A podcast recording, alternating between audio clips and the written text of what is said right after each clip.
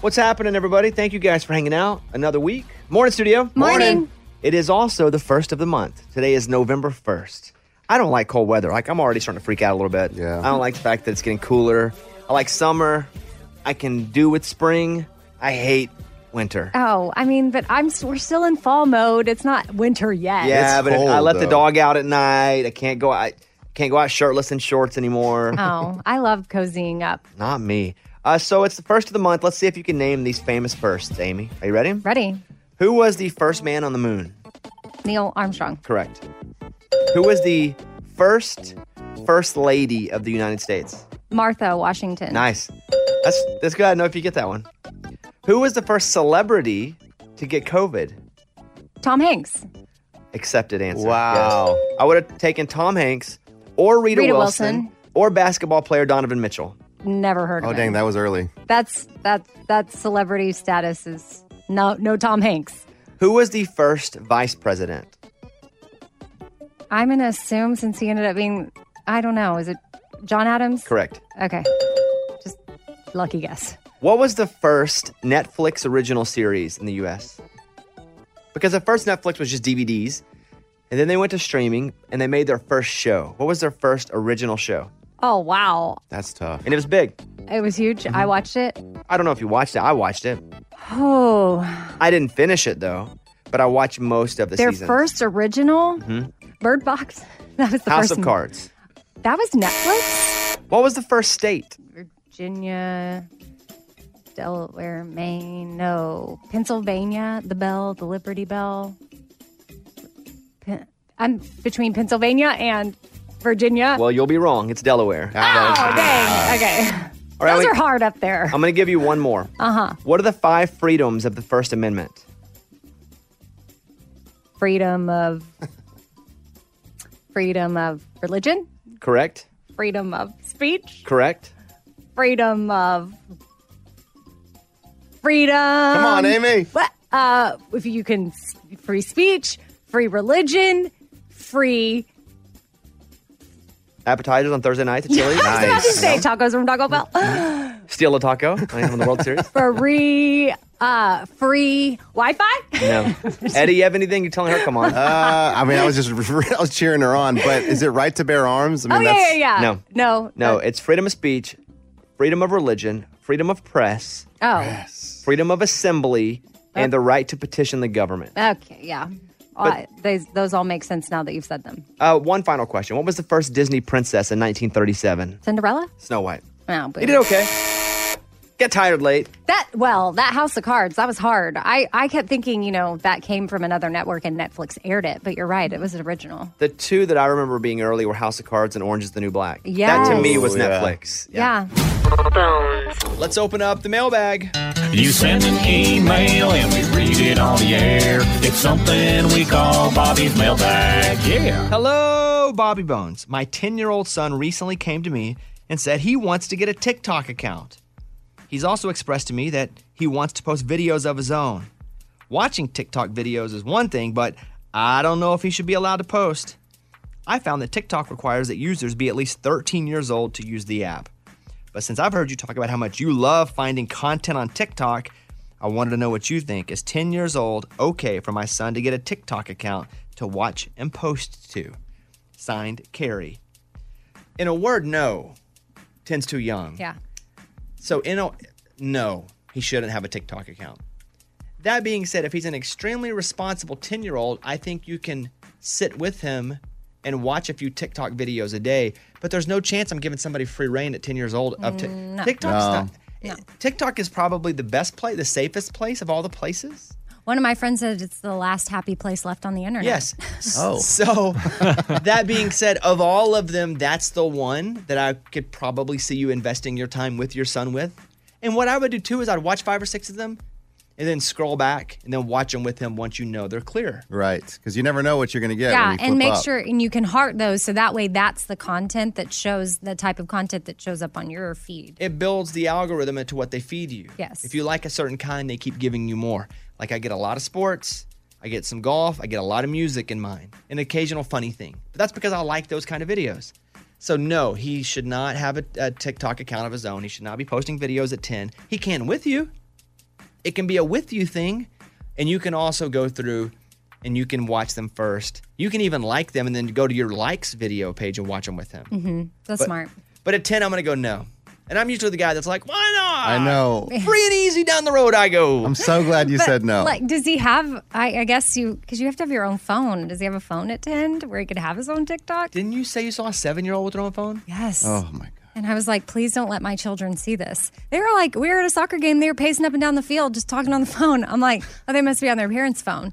And another parent was like, no, that's that's his phone. And I was like, what?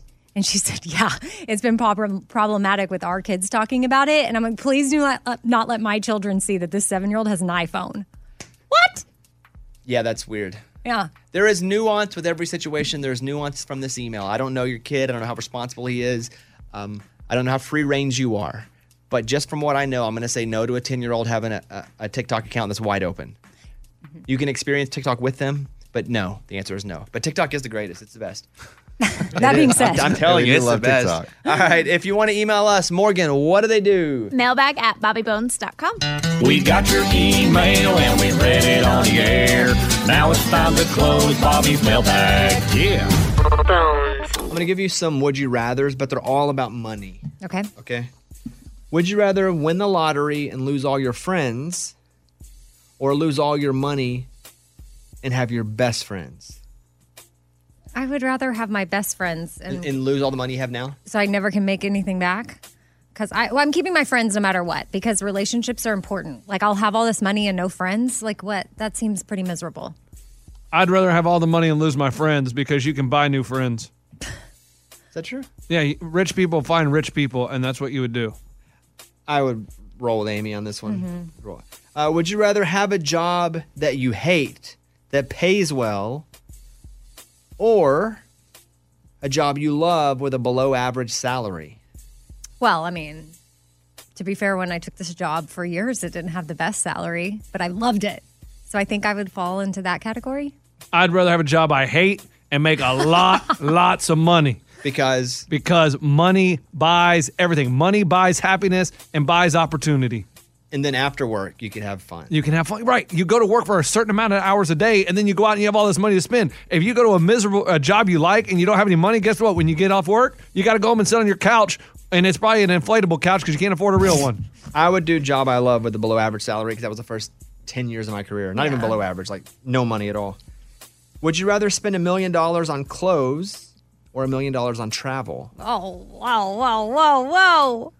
Whoa. Huh. This isn't the hardest one you asked me. What is, how is this hard? A million dollars on clothes or travel? Oh, both would bring so much happiness.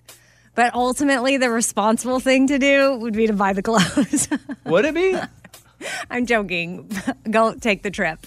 You would I go trip. I would take the trip because the memories and hopefully people could go with me, and nothing can top experiencing the world. you? If there's one thing I hate more than this world is clothes shopping, so I hate clothes. I don't care about clothes. I'm traveling the world. Let's go. You? I'm over traveling. Oh my gosh. I have traveled every day Oh my for ever. I would take the clothes. Okay. Just be done with it. Uh, would you rather make a hundred thousand bucks on Bitcoin or fifty thousand dollars investing in a business that helps the environment? How much on Bitcoin? A hundred thousand Oh, on so you Bitcoin, double that there. Okay. or fifty thousand investing in a business that helps the environment. Amy, Amy, be honest. we have to worry about our future go generations. What would you rather do? The Bitcoin.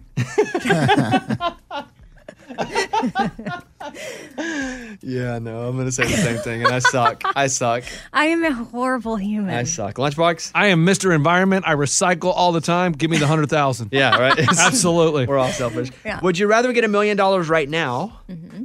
or one hundred thousand dollars a year for ten years? Oh, I'd get a million right now and try to use it for things and invest it and end up The reason is because you blow a lot of it, right? Oh. but I wouldn't. Oh, I Okay. would I would be I would treat it as though I'm getting the installments, but I would have it all and then maybe I can invest in ways where it would earn more instead of just getting the hundred thousand. I mean, I would take the million, but not for the same reason. Just because I don't want to die and then not get the rest of my money. I that's true. What if tomorrow never comes? Mm-hmm. Lunchbox, I'm assuming you get the million. I'm taking the million right now because I can do things. I can I can only do a certain amount of things with a hundred thousand. A million, I can spend it for the next ten years doing those things. Final question Would you rather go back in time to fix your biggest Oh. money mistake or look into the future to find out where you end up? Think about that. You can go back in Oh. time to fix whatever you messed up on buying, spending. My or would you like to money look into the future and you don't get to do anything about it, but you just see where you end up? Amy? Biggest money mistake was the rent to own couch that I never paid off. and then I gave it away. and I paid on it forever. The crazy thing about looking into the future is you may not like what you see. Yeah. Yeah. It's like they tell you when you're going to die. Like it's all great if you're 113. but if you can look into the future and see where you are financially, you can make smarter financial moves. Okay, but this is not genie ask for more wishes. oh boy. Okay. I guess I don't what I don't I I look into the future. I want to see what happens. Lunchbox? I don't want to look into the future because if I look in the future and see I never won the lottery, I'm just going to be depressed all the way the rest of my life. So I'm going to just go back and fix a financial mistake, which whatever that is. I mean, I don't think I've made any, but You haven't made any. Not- All those lottery tickets you bought and lost. Which at this point, since you've been doing it since you're 18. yeah, I wouldn't say those are mistakes because eventually I could hit it. But, But- that's why I wouldn't look in the future because it, then it, hit would it, be a big it. mistake. But if you could fix the past, you get all that money back. You didn't win. You know you yeah, didn't win. but okay. I mean, then the odds of me win- there's being- no odds. Odd, the odds of you winning the lottery have nothing to do with you losing it that many times. I understand, but then every time I got that scratch off ticket, I don't have the thrill of scratching the numbers and feeling that emotion, the that what is the feeling in your head, that mo- opafine, the, The Dopamine. dopamine release. yeah, that release. I would go back and fix the biggest money mistake. I don't like to mess around with Yeah, knowing true. what happens in the future. Because I may not. I may a look in the future question. ten years and it's all black, and that means I die. Oh man. Oh, don't, oh. Exactly. All right. Thank you. Everybody have fun. Mm-hmm. Everybody feel better about themselves. yeah, I want to get paid now. All right. Latest from Nashville and Hollywood. Morgan number two's 30 Second Skinny. George Strait surprised the crowd at our iHeartCountry Festival after Parker McCollum and Maddie and Tae covered his songs. Here is George performing Amarillo by Morning.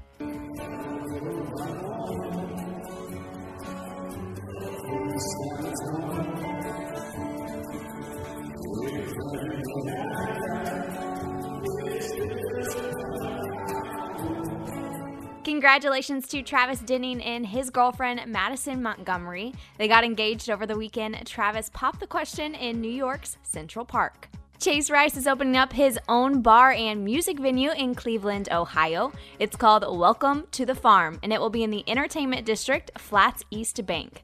Chase shared why he chose Ohio for the new spot. We were bringing a little bit of my farm in Tennessee to Cleveland, Ohio. My dad's from Grove City, so Ohio has always been a very special place to me.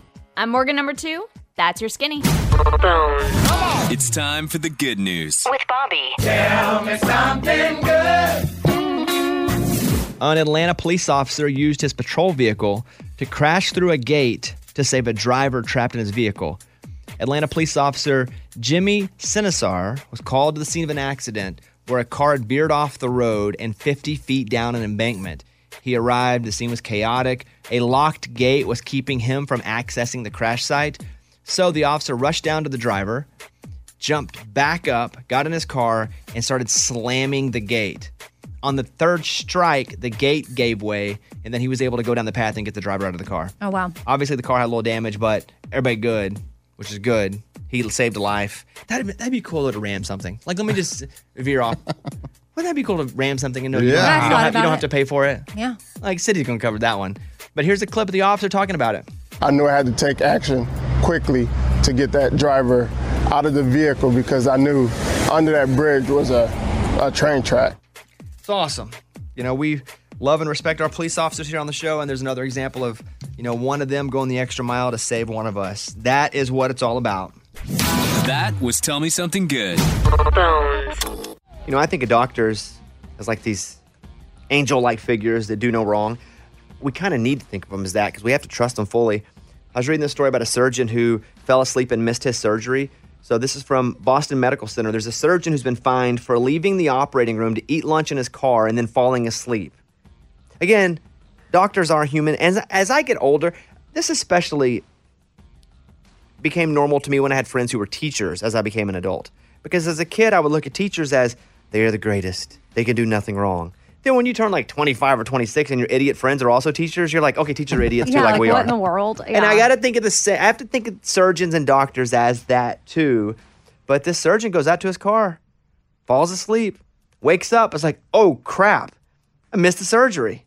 And so he's been fined $5,000. He's been given a formal reprimand and he has to take continuing ed courses. Well, I mean, I would imagine that surgeons are pretty tired. But again, you're a surgeon, I so know. you have it's it's not the same as, you know, if you're an accountant. Right. It's just not. There's a different it's, it's like a pilot. It's life or death for someone's emergency Yeah. surgery if you sleep through it. we think of me, even when I got put under with my colonoscopy, I was like, I could die. They're going to put me under. I could die. To this surgeon, to him, it's just another day. Maybe it's like us doing this show. Someone comes off the street, they're told, hey, go talk to millions of people a day. They're like, oh my God, I'm nervous. But I mean, I could fall asleep during a commercial. Yes. I could. Yeah. We got, we're talking about, you know, my sleep number. And Yeah. I fall asleep here. Yeah, I'm sure his first few surgeries he was amped and ready to go, but who knows how many he's done and he's like, I need a break, got to go to my car. Got in the car, turned on a little Aldean, had a ham, had a ham sandwich, Take a nap. I know, that's terrible. called it a day. I'm surprised the fine is only five thousand dollars, but I'm telling you, the fact that this is a news story is probably worse than the fine would ever be. I wonder if other surgeons are like, I feel him, like, totally, this could totally happen to me, or like, what an idiot. Probably both. half and Probably half. both. And again, we think of surgeons and doctors as like the end all be all because we're supposed to. We need to. We need to have that trust. But old Dr. Tony Tanner went over and got a little shut eye in his in his Lexus and called it a day. I bet this story will wake up all the surgeons. All right. Raymundo, our audio producer, would like to present an award right now. Oh. Raymundo, I'm handing it over to you. Yeah, so I was in the parking garage and Abby was opening the garage for somebody and obviously it's something that doesn't work here because everybody else has a key to it and then the garage goes up and in pulls in this massive truck. I'm talking it almost scraped the very top of the garage when it entered in. So did you know it was somebody famous? I assumed it was. Because I- it's that expensive and that big of a truck? There's other big trucks I've seen, Florida Georgia Line. I've seen Scuba Steve's truck. This one was bigger than both those. So you would like to present now the award for biggest truck in country music? Yes. Wow. I wonder who it is. Oh, any guesses? Yes. You can go ahead and put them up. We just won't say who it is yet. All right.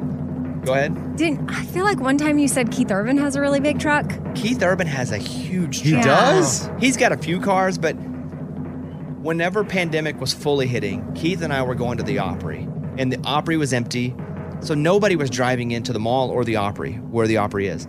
And I was beside this massive truck, and I look over, and it's Keith going, "Yeah!" because he saw me. Huge truck. Weird. Yeah, I think he also has like a really crazy sports car too. Okay, that Oh, makes yeah, more I'm sense. sure, so Keith Urban, incorrect, but big truck.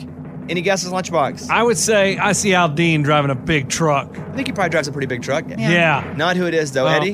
Yeah, look, he's got a song. I got that real big, big, dang truck. Give me Luke Bryan. Luke has a pretty big truck. That's right. Come on. But this they one is all do. bigger. Oh. Bigger? Ray, you'd like to present the award to Chuck Wicks. It was so big he had to jump out of it like a diesel truck and 18 wheeler. Chuck, congratulations. There he is on the phone right now, receiving Country Music Truck of the Year, Chuck Wicks.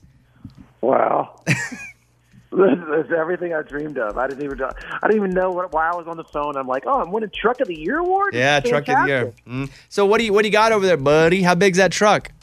Well, I, I hate to disappoint all the truck lovers out there because I'm going to give you the facts here. I got a two inch leveling kit with a four inch lift. The reason why I did that is because then you don't have to go outside of the manufacturer to get it worked on. You get to keep your warranty at like the Ford dealership. Then I got 35s for tires. And I think what makes it a little bigger is I have a hood on the back of my truck uh, that's like just bulky looking, and it just looks manly and rough and ready to go. You can put a four wheeler on top of it, and I and then I act like it's bigger than it actually is. So that I think that does a lot too. When you drive a truck that big, do people stare at you constantly on the road? Um, well, not in Tennessee. I think they're common, but I think uh, I, I'm surprised that I won this. I'll be honest, because you know who has the big truck? Who? Kane Brown. Oh, he does have a huge truck. Yeah, that's true. Yeah, he, his his truck is so big, you need a step ladder to get into it. I mean, and, and for real. What kind of gas mileage you getting on that thing though? Oh man, I'm crushing it at 12 miles per gallon. Oh my god. Oh man. wow. Hey, good thing you're rich and famous, Chuck Wicks, or you wouldn't be able to Oh, afford yeah. that. Yeah, every once in a while I have to switch up to my bike. I have to bike places because I can't afford gas. Uh, Chuck Wicks is on with us. He's just been awarded Truck of the Year in country music. Let's clap for him again before we pivot out Yeah. of this. Yeah. Congratulations. I'll send you a beanie baby. I have a whole lot of beanie babies now. I'll send you an official beanie baby for winning Ooh, the award. He can put it in his truck, like, Like in hang the it. window. Yeah, yeah, yeah, yeah. Mhm. Uh, Chuck, how's, I love it. How's the podcast going? Uh, Talk to Chuck. How's how's the podcast been? Yeah, Love Country Talk to Chuck's doing great. We're you know we're closing in on a million downloads, which I'm like super pumped to get there. We just had uh, Lauren Alaina on, which I've been getting so many DMs. They're like, "This is the best one yet," because you know Lauren Alaina has the best infectious laugh that you could possibly want to hear, and I think thirty per 40, 50 percent of the the podcast is her her and I laughing. So You guys check out Talk to Chuck. If you love country, Talk to Chuck. It's a podcast that is just doing fantastic. I know we're both friends with Jimmy Allen. You guys are actually both from Delaware. And, and, and you and I have also been on Dancing with the Stars, which Jimmy is on now. Any chance Jimmy wins this season? huge chance. Um, I was a little concerned when he got all five, like the first week, I think. But I think they were setting him up. You know this, Bobby. They were setting him up for success for people to start rooting for him because I think the judges know that he's good, and it's starting to pay off now because I think he's, you know, he's getting the bigger numbers now, and he's, you know, everybody loves Jimmy Allen. Who doesn't love Jimmy Allen? Do you guys talk often? Do you give him tips? He in the beginning you know we talked a little bit we talk all the time but about dancing with the stars uh we talked briefly i you know i remember when you were on it the biggest thing the best thing you can do is just be yourself and he's he's doing that so yeah he's he's crushing it Chuck Wicks is on with us, which, by the way, Chuck is now uh, officially a pro bowler. Did you make the? Do you make the tour? Is that what I heard? dude i made it i got my pro i got my pro bowler card and i bowled in my first pba event i did not finish last that was my goal i got like middle of the pack and now i'm going to do a couple more next year That's how I play hues and cues. By the way, that the, the game that we have, it's it's a you see colors differently, and I'm colorblind. So I just my goal is to not finish last when we play hues and cues, like Chuck is when he when he bowls. But you're J- Jason Aldean's your brother-in-law. He has a bowling alley in his house. Does that mean when you practice, you can just go over to his house at any time? Um, I can, but I I have to tell him uh, now that I'm a pro. I have to be like, "Yo, bro, did you oil the lanes properly? Like, I need the right oil pattern. Like, I don't need to be bowling with the bumpers up. Let's go." Does he have bumpers on that bowling alley at his house? Yeah. Oh, yeah. He doesn't use them. His, I mean, his kids like you know. I'm surprised the bowling alley's still standing the way his kids bowl because they just throw the ball everywhere. So it's it's pretty impressive. Where in relation to the living room is is that bowling alley? Meaning, can you watch TV if someone's bowling? Oh yeah. So he's got so his bowling alley is separate from the house. Oh. And then he's he's got a walkway. So it's like this big you walk in, it's this big room, it's like a party room. You got a big bar with like TVs everywhere. It looks like a restaurant bar. And then you have the bowling alley two lanes that have TVs everywhere. You can watch TV over the pins where you bowl. Man, well, I don't even know I what that's like. yeah. What, what kind of life is that? Dang, you have your own bowling alley. Do you do you have to take extra care of yourself now that you're pro? Like you can't injure your wrist or hands or fingers. True. That's a great question because I actually uh, I was with my father-in-law, Jason's dad, and I I hurt my thumb, and he goes, "Oh, oh, you oh, are you okay? Is that going to affect your bowling?" I go, "It's the right hand. I'm okay. It's true. Oh, okay, yeah. As long as it's not the throwing hand, you're good. Can't be the lefty hand." Chuck Wicks is on with us. Uh, what is this wine situation you have going? Because I see online you have some sort of wine line. wine line, yeah. So we, uh, my wife and I had the opportunity. We got approached to have our own wine, and of course we're like, well, duh, yes, it's going to be amazing. So Melarosa Wine Company is launching uh, November fifteenth, and we when we talked about it, we we didn't want to just be like another what you know whatever you want to call it celebrity couple that had a wine or bourbon or whatever a tequila. I think some someone else just came out. Jon Pardi just came out with a, a whiskey or bourbon. I think we wanted our message to be more than just um, a liquor or a wine. So we named it Melarosa after her Cuban heritage. So her her mother, my mother-in-law, is full Cuban. She has five sisters. They defected from Cuba in the late '60s uh, under the Castro regime to live the American dream. Like they had to get out of the bad situation they were in. They get on the they got on the last plane out of Cuba to Miami to live in America and and and come over to this great country.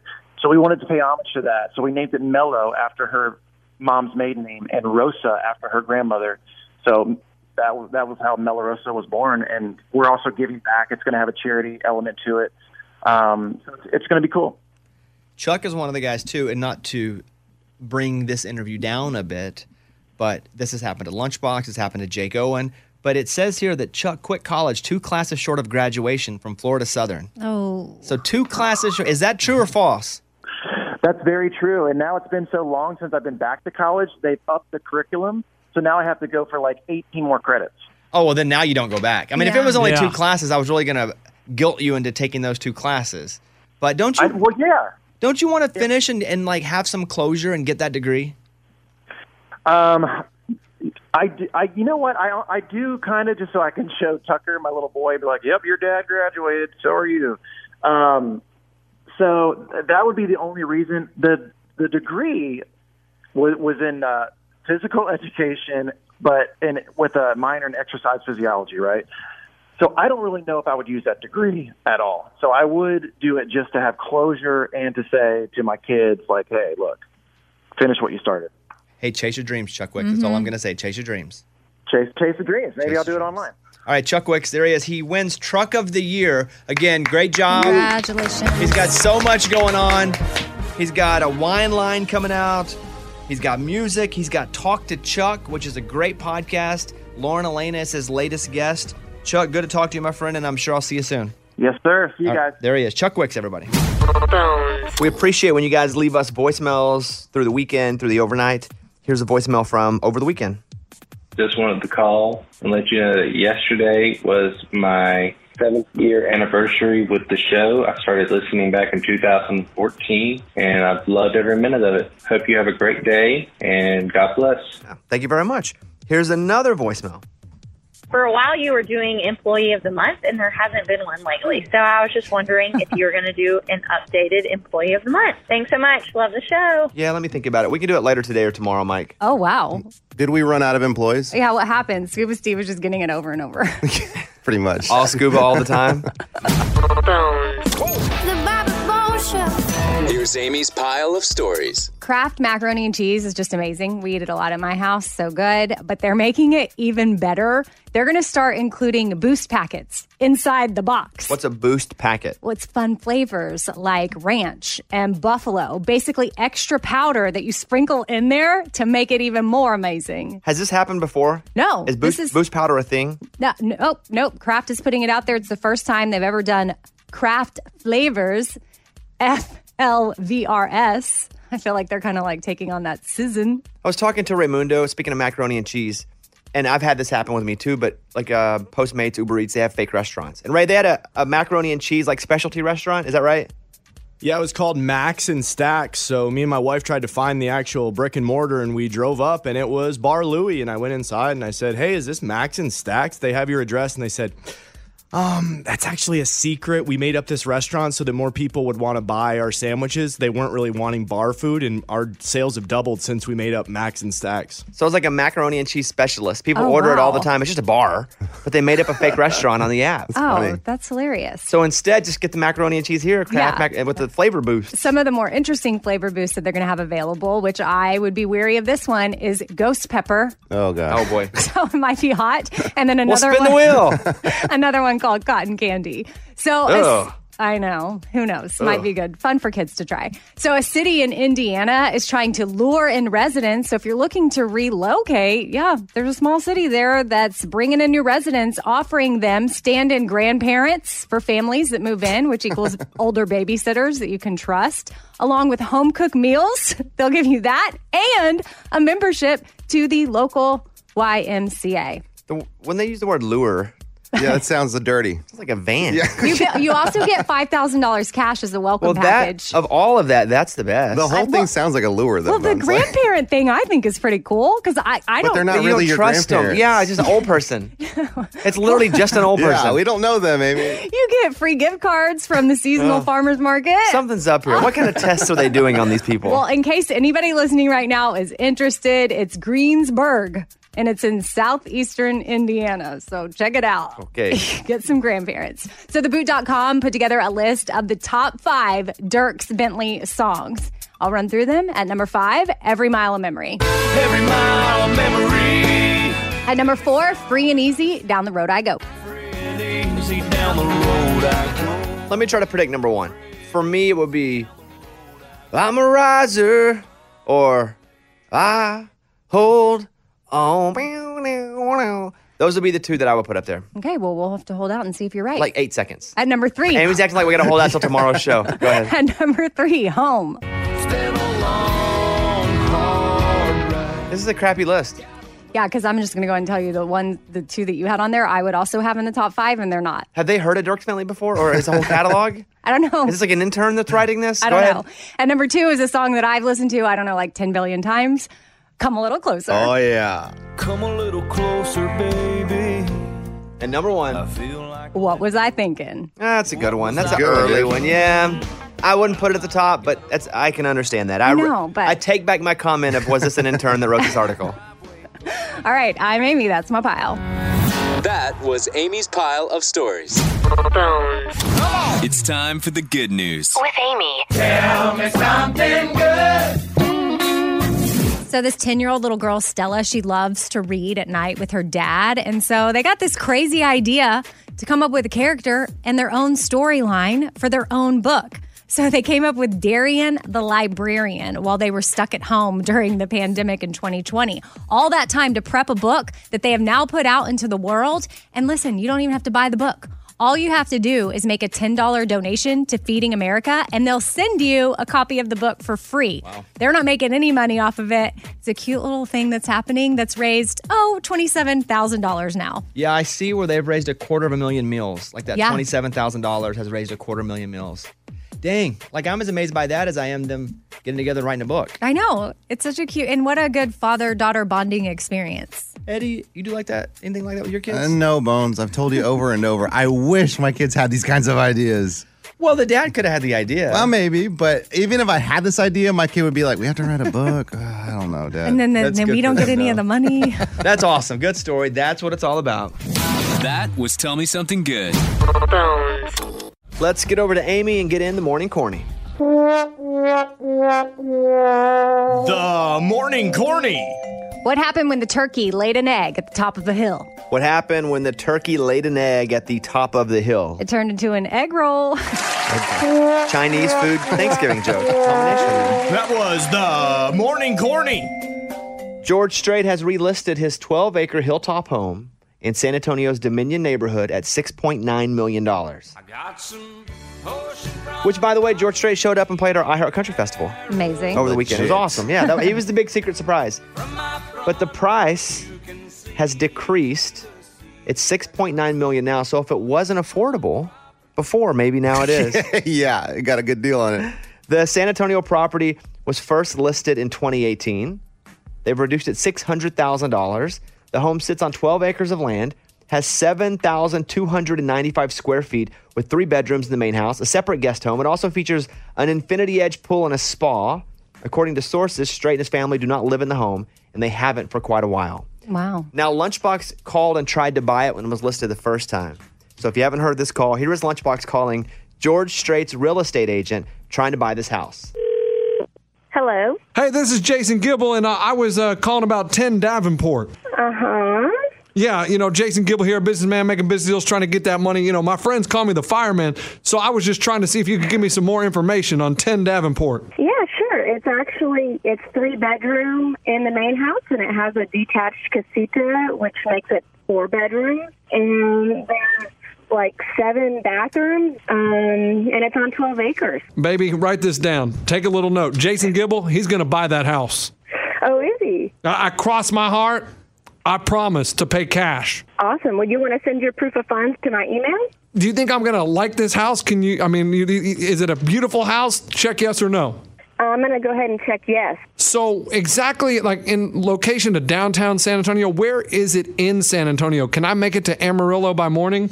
Maybe, maybe not, but it's about 25 minutes from San Antonio. But you can see San Antonio from the bathtub upstairs. All right, take it or leave it. I'm going to say $7 million, and this is where the cowboy rides away. You know what? I bet I could get him to take it. All right. Well, this is a pleasure. I'm, I'll be looking forward to your proof of funds, and I can't wait to show Yeah, you the and house. if you could email me at jasongibble69 at hotmail.com. Not, no problem, Mr. Gibble. I look forward to it. All right, thank you so much. you bet. Let's open up the mailbag. You send an email and we read it on the air. It's something we call Bobby's mailbag. Yeah. Hello, Bobby Bones. My 10 year old son recently came to me and said he wants to get a TikTok account. He's also expressed to me that he wants to post videos of his own. Watching TikTok videos is one thing, but I don't know if he should be allowed to post. I found that TikTok requires that users be at least 13 years old to use the app.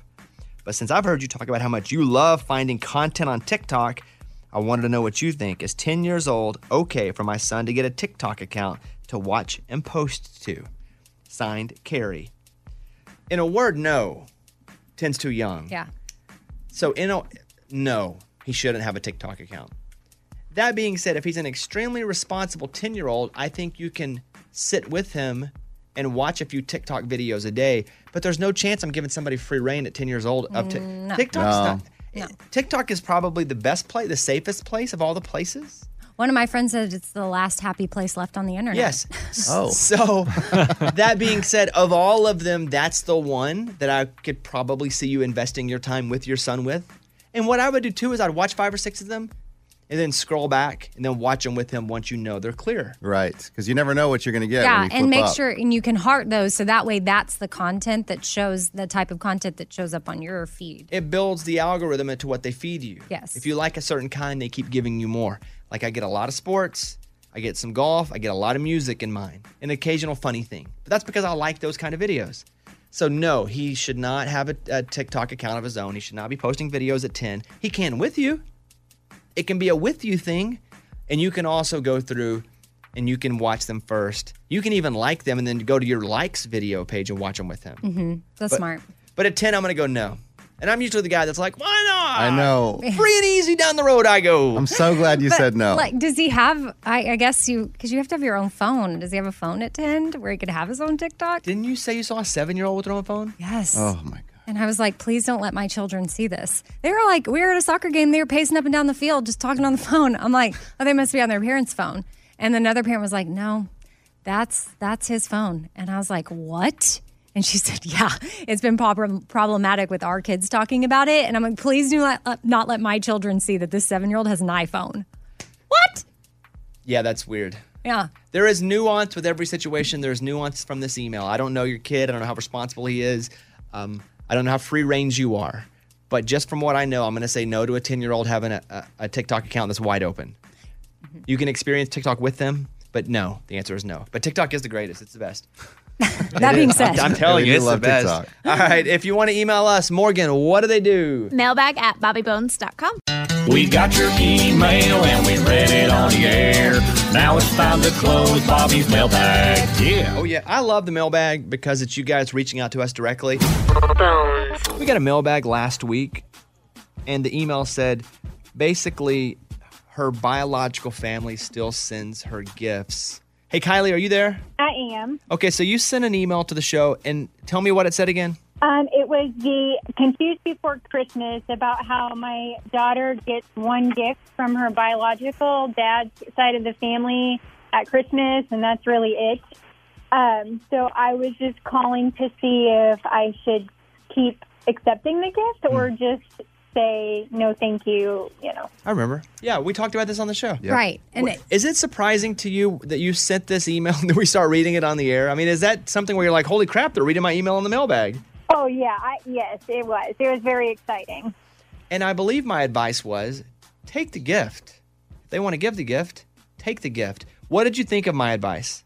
I thought it was very good. I didn't think about it as like if I didn't, I would be creating drama. And um, I think Amy was the one who said, "Well, maybe I'm having a more difficult time with it than my daughter is," um, and that was a good point as well. So Yeah, your daughter's 12 years old, and the only time she hears from her biological father's side of the family is at Christmas when they have a gift for her. Have you guys thought about saying something about that to where it's, we love that you send us this gift, but is there any way we can have a, a, a broader relationship? Um, there, you know, my husband and I, we've been together for 11 years, and there's just kind of a lot of history with that whole thing. Um, so, no, not recently. Not it was in the recent years. No, we haven't.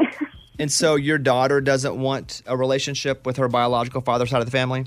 No, not necessarily. I don't think so. I think she has a very supportive family between my family and my husband's family. So I think she's content with the way it is, you know. And I think that's great too. I mean, if she doesn't want it, that's fine. That's for her because I didn't want it. Honestly, when I was 12, I didn't want it. I felt like my real dad bailed on me. What kind of world, you know, did he leave me? And I was upset, I was hurt, I was pissed, I was everything.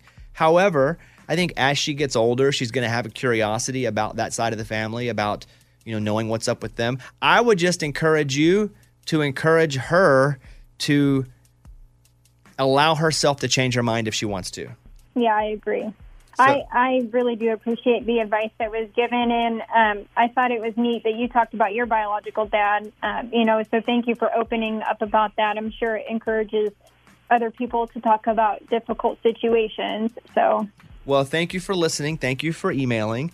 We don't normally get to talk to people who send in. Yeah. For, for- so it's cool. It's like talking to someone who wins a contest, like one of the big contests. We're like, wow, you won that trip. So Kylie, thank you. Tell your daughter we said hello. Oh. Would you, would she like I a will. Can would she like a beanie baby? I mean, I've got like ten thousand of them. Can I send her a beanie baby from my collection? yes, absolutely. I would love that. Okay, I'm going to put you on hold. We can get her information, Scuba Steve. We can get it and send it out. Okay, and we will send you one of my beanie babies that I bought from Raymundo. Have you heard that story yet? Yes, yeah, that's awesome. Yeah. Gosh, Really that's done. so exciting. Yeah. Can I give um, a shout out to two of my cousins? We, us three, we listen to you every day, and we just love you guys. Go ahead. Kara and Lisa, they live in Iowa, so I know they're listening too. All right. Well, thank you for listening. Thank them for listening, and thank you for sending an email in. Okay. Okay, thank you. All right. There she is, Kylie in Missouri. Don't hang up on her, Ray. I'm going to send her a limited edition Bobby Bone Show beanie baby. Oh, now they have a new name. Thanks for all the messages. For everybody who watched our iHeart Country Festival live, what a great show. I'll tell you, George Strait was the guest that we didn't mention because it was a surprise. But what happened was there's this massive stage that we have, and the stage flips around. That way, there's never a long wait between artists. So, for example, Toby Keith goes on. When he finishes, that stage goes whoop, flips around. Little Big Town performs. There's not a big set change. With that being said, there's a little spot on each side where you can see inside, like uh, around the stage. And George Strait, his caricature looks like George Strait. Yeah, you can't Yeah, miss it's it. like totally cowboy hat. Yeah. And so as he's walking up from backstage to surprise everyone, you hear a part of the crowd go ah, and so everyone's like, "What's happening?" Unless you saw it. And so he was a little bit of a, you know, s- surprise spoiler. My recommendation to put him like in a big mouse outfit and like like uh, take- Oh. like Lee Corso at the end of College Game Day, then take the head off and it's A short straight. They didn't like that idea, but George Strait came out and it was awesome. Um, it started Maddie and Tae, and one of Maddie and Tae's from Texas, one's from Oklahoma. Parker McCollum, also Texas. They're playing a George Strait song each, and then they introduce George Strait. And I'm telling you, that crowd, boo! It, it was like for any wrestling fans, it's like when you hear the Rock's music and there's that pop, like it comes on, ah, is wild. And then George Strait came out and crushed. But here is Parker McCollum introducing the special guest. Hey, when I was a when I was a little kid growing up, I was real blessed, and my family loved country music, real country music, and uh, there was nobody in our house that was held uh, in a higher regard than this artist coming up next.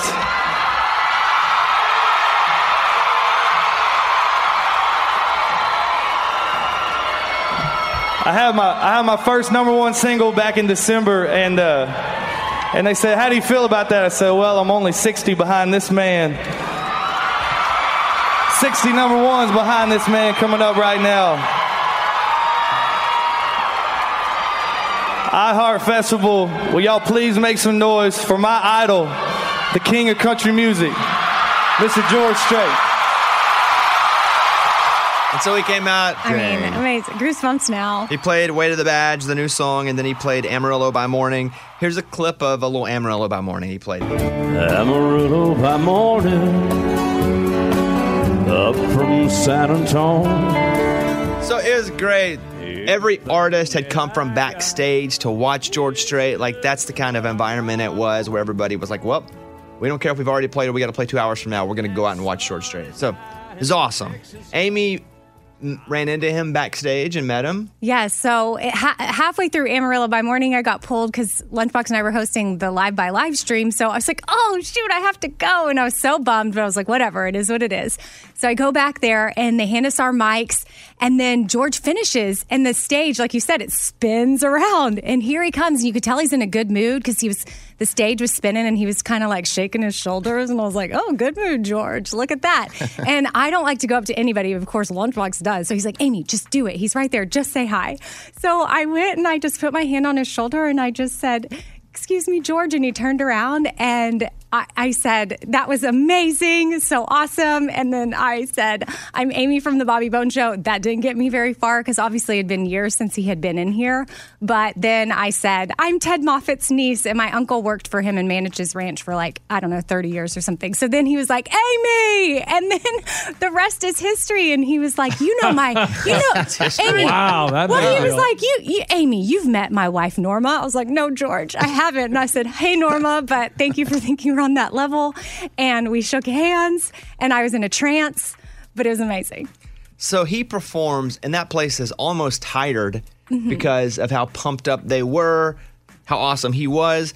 And I said to Caitlin, I don't know who they have performing next, but they don't have a Oh, chance. Yeah. My um, friend in the audience texted me and said, I feel bad for whoever follows this. It's like, who do you put on next? I'm trying to think who it was. Well, oh. I'll tell you who it was, Oh. and it was actually the best performance of the night, and it was Jake Owen. Oh, okay, got it. It was the only one they could have put up there of the entire night that could have followed George Strait. Like, as George Strait, legendary, getting older, but you just like to see George and him play his songs. Of every performance, like Jake played Major League Ball, and the rest of them played AAA or AA ball, as far as entertaining. And so Jake goes out. What did he start with? Do we remember? Barefoot? Maybe because he had like he a- had that mix thing a going, the DJ, DJ. and then it went into the actual music. But he, Jake also has these guitar picks, and he's so like throwing stars with them, like in the movies where they throw. Oh yeah, he, Ninja stars. He hit us from I don't know eighty feet. Then we had another friend sitting in the crowd, tosses another, hit him with it. but as far as the performances went that night, here were the moments. George Strait was the moment of the night with him just showing up in Amarillo by morning. The number two moment was just Jake Owen's performance because one, he had to follow George Strait, and it was the best set of the night. And then number three, if you don't mind me saying, was the, Josh from the car wash that I found on TikTok coming out to sing Neon Moon. That was amazing. The place exploded. And they were like, oh boy. He sounded so good. We, when we uh, have, we're gonna, I'm gonna play a clip so people Okay. can hear. But I think everyone was a little nervous. Well, yeah. I think the crowd was nervous. His last show was the car wash. Yes. Exactly. because Like, I said uh, we went out and just I'll just frame it up. We Eddie and I go out as the Raging Idiots, and I'm like, okay, we're gonna do a comedy song. We're gonna do our dumb hip hop song called Fanny Pack. We'll bring out Josh. So we did Hobby Lobby Bobby first, and and the crowd semi liked it. Here you go. My name is Hobby Lobby Bobby. And then we turned that up and we did Fanny Pack, our, our kind of dumb Beastie Boys song about wearing fanny packs. Y'all already know that's my fanny pack. Fanny pack, fanny pack. If you need a ukulele or an almanac, if you need a fuel filter for your Pontiac, it's in my fanny pack. Come on. I'm a modern day Mary Poppins. Wherever I go, you know I'm rocking that F A N N Y. Pack to the max right above my fly. I'm a modern day Mary Poppins. Wherever I go, you know I'm rocking that F A N N Y. Pack to the max right above my fly. So if you had no idea who we were, you're like, WTF is going on right now at this show. Oh, yeah. Like, honestly. And we're pretty good. We're funny. We do enough shows where we can hold our own, but Then, we're- then I say, I get up on the mic and I say, okay, this next guy. I was flipping through TikTok. He works at a car wash. We're about to give him his big break. He's never had a break quite like this before. And even I'm nervous for him because there's 12,000 people out there. And he went from working at the car wash the morning before to driving down and doing this show. But I'm rooting for him. Like people give me shots. I was like, I want to give this guy a shot and I want him to kill it. And then we, we hit the because he's going to do Neon Moon, which is the song that I saw him singing on TikTok. Ray, do we have from the start of him singing? Yep. All right, here is Josh Woods walking out on stage in front of 12,000 people singing Neon Moon. When the sun goes down on my side of town, that lonesome feeling comes through my door, and the whole world turns blue. Rundown bar across the railroad tracks. I got a table for two way in the back where I sit alone. I think of losing you. I spend most every night beneath the light of a neon moon. If you lose your one and only, there's always room here for the lonely. To watch your broken dreams dancing out of the beams of a neon moon. Listen to the crowd. Just loving him. And he finished and he tried to walk off stage. And I was like, no, dude, you sit right here and you take this love from this crowd. It was awesome. The whole night was awesome. It was just a, what a festival. I went to the hotel afterward and passed out in like one second from hosting to performing. Really? To, uh, I mean, Oh, I, yeah. I, they, they turned my little my, my little Energizer bunny switch on the back and said go. At one point, and I won't say who because I don't know the circumstance, but an artist back I shouldn't say backed out, did not show up for some reason to a meet and greet where some fans had won a meet and greet with the big artist. And so they're sitting in this VIP section and waiting for the artist. And Scuba Steve comes up to me and goes, Hey, can you go and meet these people? And I'm like, Well, I'll meet whoever. I didn't know that somebody didn't show up, and I was like the JV act. I was like, the, Oh. yeah, yeah. Oh, I didn't hear about this. Also, Scuba Steve didn't tell me that till I, got there. I didn't know either. I, I just got a note that says, "Can you get Bobby to go do this thing?" And I said, "Yeah, I'll talk to him real quick." They didn't tell me until I heard. Oh, you didn't say know? it. I honestly had no idea. So, I, I, found out walk. when you found out. I walk up and there's people sitting in the room, and I'm like, "What's up, guys?" And I don't really know yet. And someone goes, "Hey, so and so didn't show up, and they were expecting to meet them, but you go out there instead." Oh, and I'm going, "This is the most awkward thing ever." Uh-huh. Like, who cares about me? Dang, dude. Especially when it comes to somebody who's actually good and famous and talented, and like you're waiting for your one shot to meet a celebrity, and then who walks out? Me. Well, so how'd it go? It went. I would say it went better than I would have imagined, Warm. considering the circumstances, but it still wasn't the same. Yeah. If it okay now that you're talking about this, if it is who I think it is, yeah, it's very different. Hmm. Do you know who it is? I think I do now because I. I don't know that you do. No. Oh well, never mind. I don't know who it is. Mm-mm. I don't even know what movement you I don't did. know what you did. Amy like put a top hat on and did a little dance, and I'm like, it wasn't Mr. Peanut, not Charlie Chaplin. As he is. I don't know who it is. Amy puts on a monocle and a hat. And I'm like, no, no, you did. There were no peanut. Not Monopoly, guys. Okay, okay, I'll try to figure it out. So I go and I'm, and I'm, I- I'm like doing shtick. I'm doing comedy. I'm up on a little stage with Wow. six people, and Oh, I'm like man. telling jokes that I tell when I do stand up, and it's weird because they're laughing, but it's only six people. So you, and so finally, I'm like, you guys want to take pictures? And then they wouldn't let them take their masks off for the pictures, and I'm like, well, this sucks. You have to take a, ma- a picture with me with a mask. on. It's a whole thing. And so I walked and I just said this. I'm sorry you had to meet me. Mm-hmm. And they were very nice. And then I, I kind of told them, I said, hey, come outside the tent. And so outside the tent, I said, take your masks off. So let's take pictures without the cops here telling us to keep our masks on. So at least they got a picture without a mask. Oh, I'm sure they loved it. You know, they probably moderately liked it, but it was not. I, and I don't know why the artist couldn't be there. Well, now I need to know who. I'll tell you during the break. Okay. Are you sure it wasn't? I don't know what you're doing with your What head are in you your hat. George, you saying George Strait? No, uh, of okay. course Someone with a hat. I know. Oh, got it. I know what she's insinuating, but no, I don't think it is. Okay. Who are you insinuating? Just say it. Toby Keith. No, no, Okay, no, no. okay. That's what you would do for Toby Keith. I would do Because like he's a hat. I would do like like big, big arms, like big guy, Yeah, like, and like, then kick somebody in the butt. like rotund fella, and then I put a boot in a butt. Yeah, Yeah, right, right. I take a butt and then stick a boot right in it. Sorry, I forgot. Yeah. If I had done this, you would have known. Yeah, Kicking yeah, the yeah, butt. yeah. It's time for the good news. With producer Eddie. Tell me something good.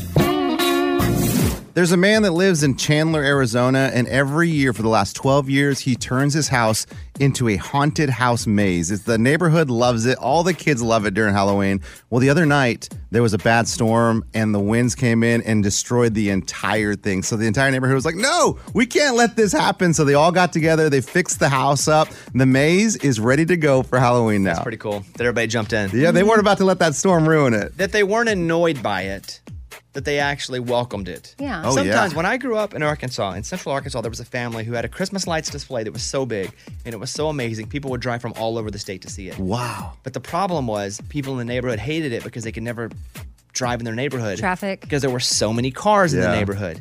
The news would cover it. Every year they would go out and they'd show this house's light display. For hours people would drive. I understand, but it's once a year. We can let it slide, right? But it's a couple weeks a year. Yeah. So I would say the net gain is positive.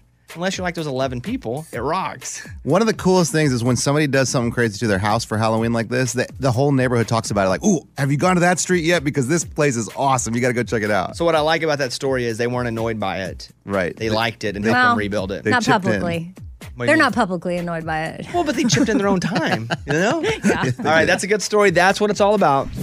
That was Tell Me Something Good. Let's do the news. Bobby's Big Stories. Well, I'll read you the headline and you're going to go, wow, I can't believe that happened. And then I'll read you the story and then it'll make a little more sense. What this story is going to do is show you how sometimes we read a headline, make our judgment, and by we, I mean us too, me, me especially, make our judgment, and then when you read into it farther, it's not exactly as it seemed. The headline is Security guard shoots shoplifting suspect in Atlanta Walgreens parking lot. Whoa. Now, your thought is, why is this? Who cares? If he stole something, well, why would you shoot him? Right? Everybody Yeah. on the same page? Yes. Like your job is to keep people from shoplifting, but once they kind of get out, you don't shoot them. Mm, Yeah. And I was like, oh, that's a weird story. Then I'll read you the story and tell me if your mind changes at all. Police are investigating a shooting after a shoplifting, inc- a shoplifting incident at an Atlanta Walgreens. Officials say the shooting happened on the 500 block of Piedmont Avenue. According to investigators, a security guard at a Walgreens noticed a man stealing M&Ms and followed him outside the store. Police say when the guy rushed at the security guard, the guard shot him in the leg. The shoplifting suspect then ran off and called police. Officers believe both men connected to the incident may be charged. Does it change your mind that the guy charges then the sh- the security guy, and then the guy's just protecting himself from the guy charging him? Yeah, self-defense, right? It's it's not just someone shooting someone for Right. stealing M and M's. Yeah, I would be, yes, I would definitely be nervous and probably react. But also, if I'm trained, I would think. How like, trained are you as a security guard at Walgreens? Though is my question. I don't know. that you- Okay, I don't know. Well, even to carry a weapon, you have to have some form of training. Like, I don't know. Did the guy, was he just running after him or did he have a weapon? I don't know. But it says when the guy rushed him, the story just changes with that one line. Yes, rushed him. Because then you're defending yourself. They're probably everybody's probably in trouble. I don't know why a security guard at Walgreens has a gun unless he's an off-duty cop.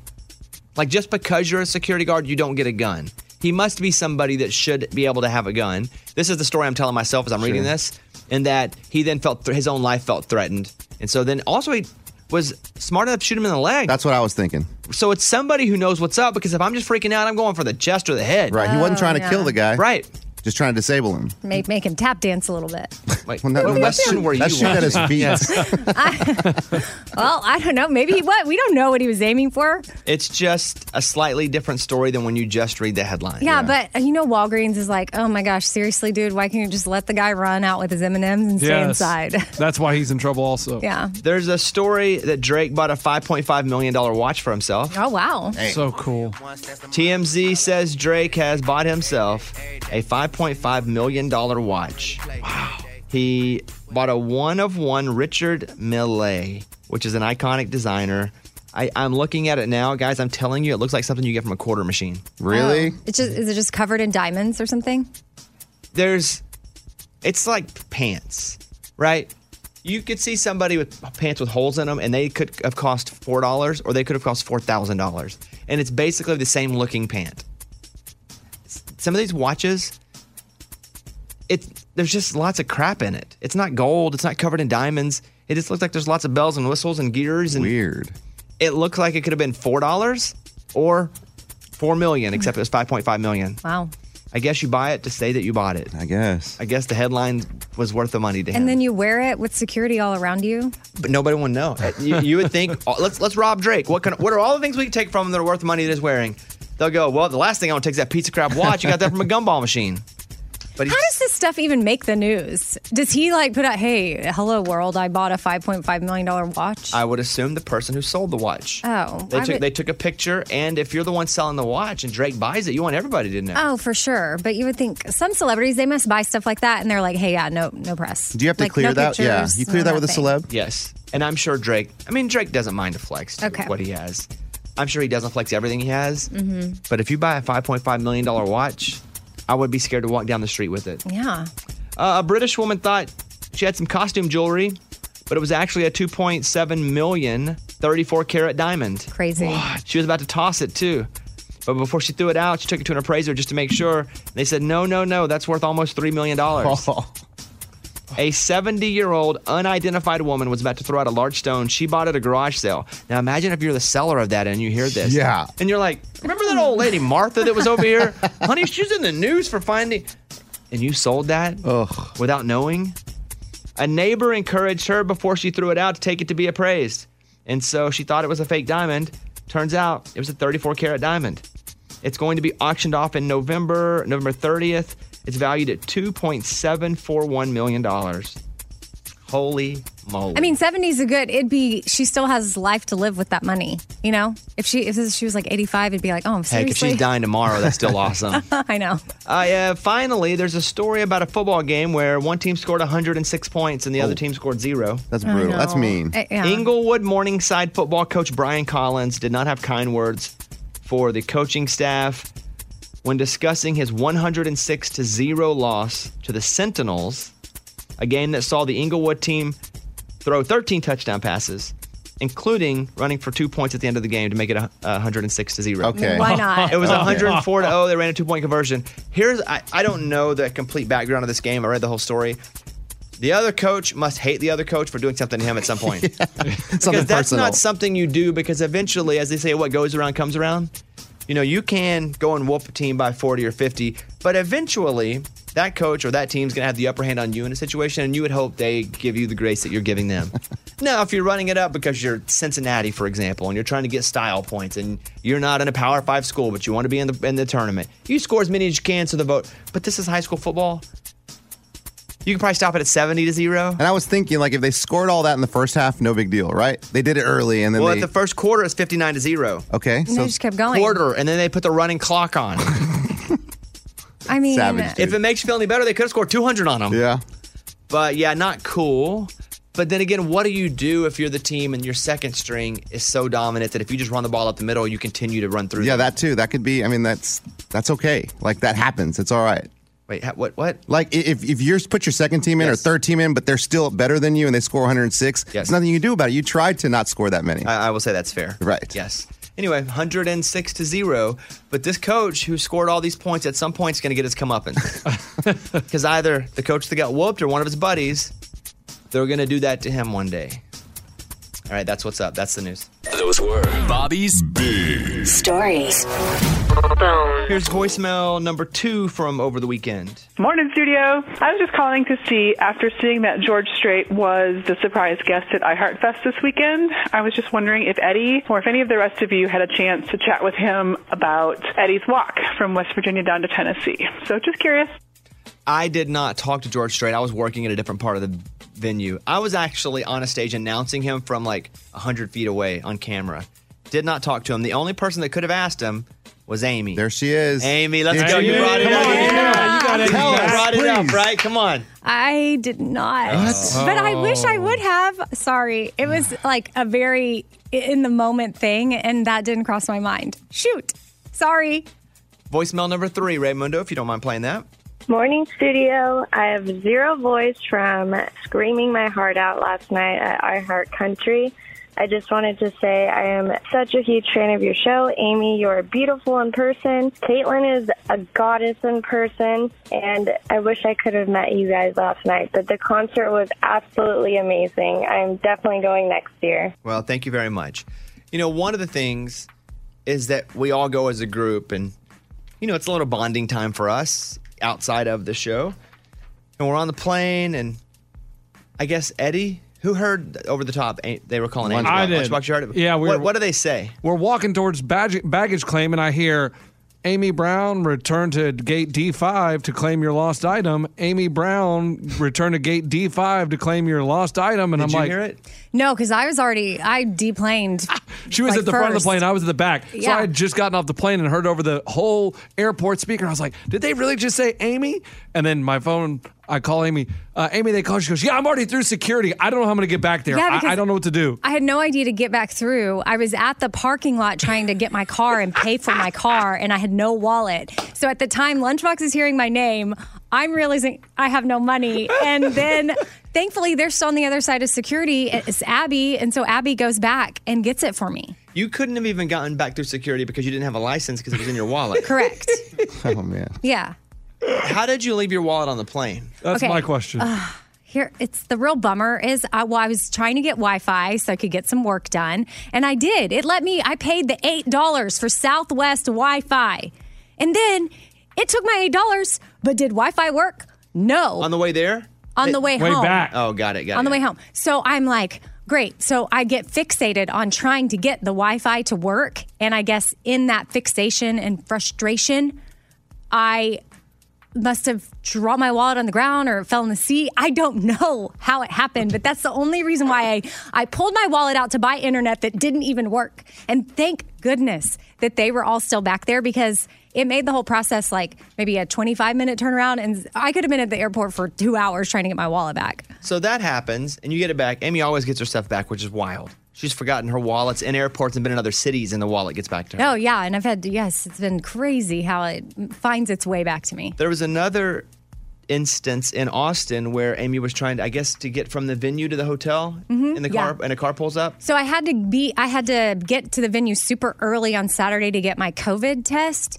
And I had walked the trail with some friends, ventured my way there by myself, and then I was trying to find my way back. And I had to hurry, shower, and get back. And I was trying to navigate. There was construction, and some listeners pull up and they roll down their window and they're like, Amy, Bobby Bone Show. And I'm like, hey. They're like, what are you doing? I said, well, I'm trying to walk back to my hotel. Do you think I can go that way? And they're like, ooh, that road's closed. I'd go that way. And then they said, you know what? We'll take you. Hop in. And at this point, what? You did not You get got in, in some Amy. wait, wait, no, Amy, no. Amy, this is not safe. I know. At this point, I'm so late and I really need to get in the shower. And my phone is saying a 25 minute walk, except for it's really not that far, but just detours. So I get in the car with this lovely family. Oh my goodness. I think their names are like Norma and Daniel. Shout out. Their two kids are in the back, oh. Elizabeth and Lily or something. And I, so I get in the middle between the car seat and the other girl, and I, I crawl in. And they were going to be going to the show later that night. So I thought, okay, well, responsible people bought tickets to a concert. This is. I feel like she's like, I work at a hospital down here. We're going to Oh, park my well, car. then- Oh, then- and I'm like, oh, problem. you work at a hospital. You I'm have safe. kids in the car, I have kids in the car. Like all the things were in my favor, except for I felt the need to look at the two children next to me. And I said, do not ever do what I just did. Ever. Do not ever get in the car with strangers. And the little girl's like, but but you're a stranger and you got in. Uh, but they were the cutest, and I got a ride, and I got back to the hotel in like four minutes. it's amazing. She looks at the two kids, but it's really two small men with mustaches.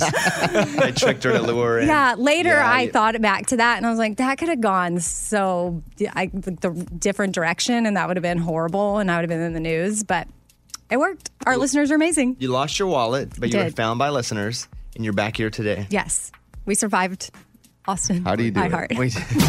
All right, for sure, you guys know this song right here. But after a few drinks, it's always the same thing. We find ourselves lost. The guy's name is Travis Denning. He's a frequent guest on the show. He's a friend of mine, and over the weekend, he got engaged. Yeah. Come on. We talked about it in the skinny, Travis, but we wanted to hear it straight from your skinny mouth. How did it go? Well, she said yes. Yeah. Uh, ultimately, that was you know the greatest outcome I could I could hope for. Uh, but no, we uh, I had a show in New York City on Thursday night, and we spent the whole weekend there. And I planned on Saturday morning going to Central Park. Uh, took her right to one of the water fountain thingy thingies they got there. They got like nine of them in there, and uh, found a little spot by the water, and uh, popped the question right there. And I don't know, I kind of blacked out during the whole thing. I just knew when I came to, she had the ring on, so I guess it went fine. Did you have the ring in your pants pocket, your coat pocket, under your hat? Where was it? I had it in my coat pocket, and I felt like I looked like the most awkward human in the world because I wouldn't take my hand off of it. Like we were getting in and out of Ubers and taxis, and you know, headed to to brunch, and I just had one hand in my pocket the whole time, and I was like, she's gonna know, and uh, she just she never noticed. So apparently, I must walk like that normally. Did she know? Honestly. I I I think she definitely knew it was coming. Um, I mean, she roughly knew it was like October um, because some of her friends, when they try to get some info out of her, uh, they weren't the most subtle. You know, trying to like, well, well, what kind of ring do you like? You know, your buddy's looking for a ring. I'm just curious, which one do you like? And like, if you were going to get one, I mean, what size would it be? Just you know, hypothetically. And um, so I think she knew. And New York's her favorite city, so I think she definitely knew something was up. Did you have her get her nails done? Were her hand hands taken care of before that? Yeah, and that was and that that was another thing. You know, she she was like, I just need to have my nails and hair ready, and so I gave her a rough, very rough time frame. And I think when she just, I mean, she just got to New York, and we had all these plans scheduled. She was like, okay, I think it's going to happen here. What did you say? Was it something you had planned out, or did you just kind of go by heart when you got down on the knee? Well, when I when I got down on the knee, I just went by heart. But but prior to that, uh, I flew my buddy Katie up, who's a great photographer here in Nashville, and me and Madison, ever since we started dating, anytime we drank wine, we kept the wine cork and wrote down on it what we were doing. I mean, it was you know, I mean, when when after a few went number one, I've got a wine cork from that. I've got a wine cork from just a random night we made cookies in July 2019. Just and I put all those wine corks into a shadow box, and I had my buddy Katie actually plant the shadow box on a bench by the water fountain overlooking the lake at Central Park, and we kind of just happened up on it. And I'm like, oh, what is this? You know, and I just picked it up and handed it to her, and kind of was like, oh, it's all of our wine corks through all the years we've been dating and everything. And then she was like, oh God, here we go, it's happening. You know how you know Travis Denning is in love? The fact that he even knows what a shadow box is. Oh. You know? yeah. Like she has got him knowing and living in a shadow box, and good for her. I had no idea what a shadow I- box I- was. I, I just thought a shadow box was the thing that follows lunchbox around in the sun. Oh, come on, that was good. Oh. Okay, yeah. Oh boy. Hey, so her father is, we've talked about it on the show, John Michael Montgomery, famous country singer. How did you ask him if it was okay to marry her? Well, thankfully, uh, when you had him uh, surprise me that one time on the show, and you just flat out asked him what somebody would need to do, and he said, "Bring a six pack of Stella and a wad of cash." Um, I, I tried my best. I just couldn't find a wad of cash. But uh, no, he was at he was at their house, and I was up there.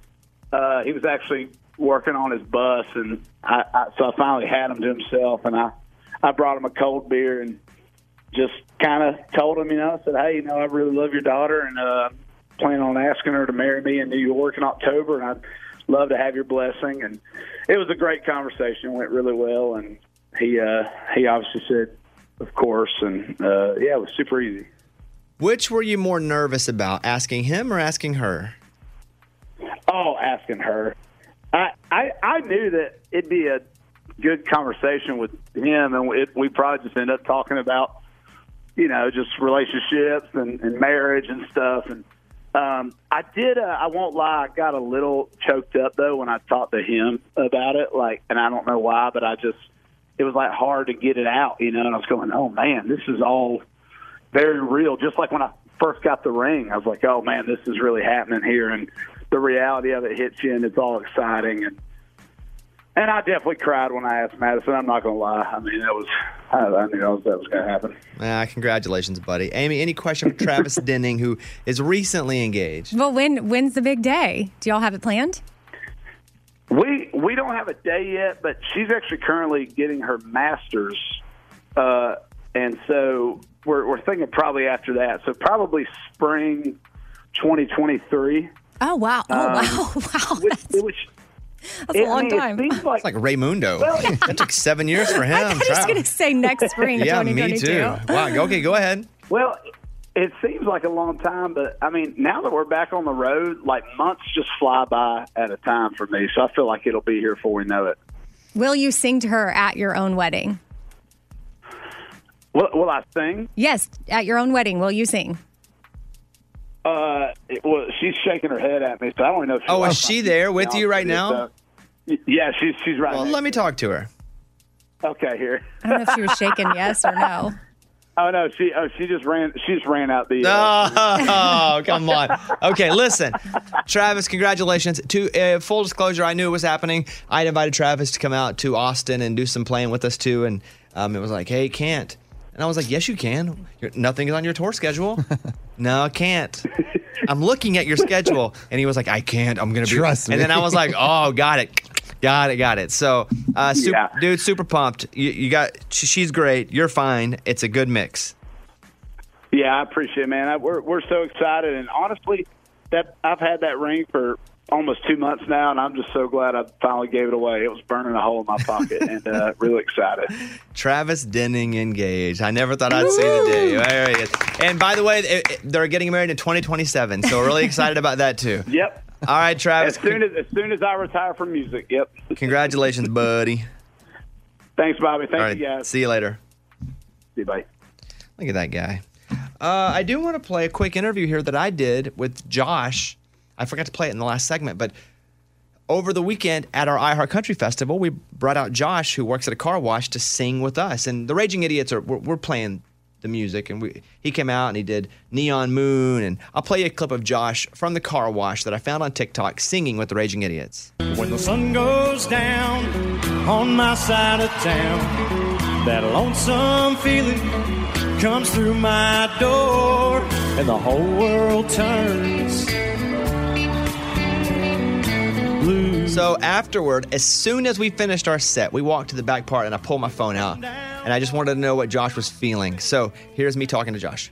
All right, buddy, how did that feel on that stage? Man, that was the most amazing feeling I've ever felt. So, when you come out and there's 10,000 people, are you nervous or are you more excited or, or what? I was more excited about tonight than I was on your show. and did you feel like you really performed it to the best of your ability? Yes, sir. Yes, sir. I feel like you nailed it. I feel like they were rooting for you. Did you have a second to take it in and look around and be like, holy crap, I'm playing in, you know, the Frank Erwin Center and iHeart Country Festival? Yeah, it, it was literally blowing my mind seeing everybody from the floor to the very top.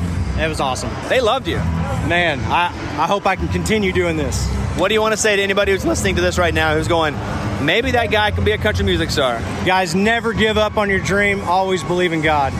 He knows when the right time is. From St. did you work yesterday, by the way? Uh, yesterday morning, yeah. So he worked yesterday morning, and then a night later, he's playing in front of thousands of people on our iHeart Country stage. Congratulations, man! You did an awesome job. Thank you, sir. It was awesome. That's so So cool. cool. But if you go to my Instagram, Mr. Bobby Bones, uh, the last thing I posted was uh, like a collection of photos. And I'm wearing a fanny pack, and one of them, Eddie and I are. But that second picture is Josh playing with us with a big moon behind him. So- And it was just, it, it was just amazing. So thank you to Josh and to all of you guys that cheered him on because the crowd really went crazy for him. Like showed him so much support.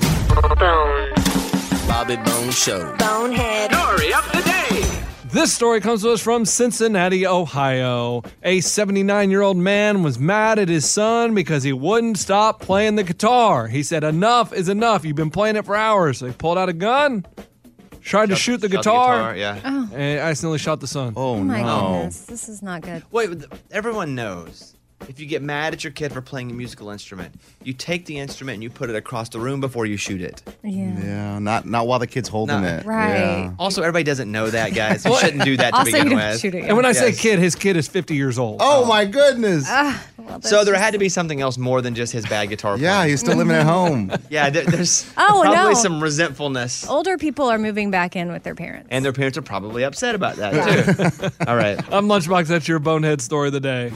Thank you guys for hanging out. It's time for the good news countdown. It's the Good News Countdown. Counting down the biggest good news stories across the land.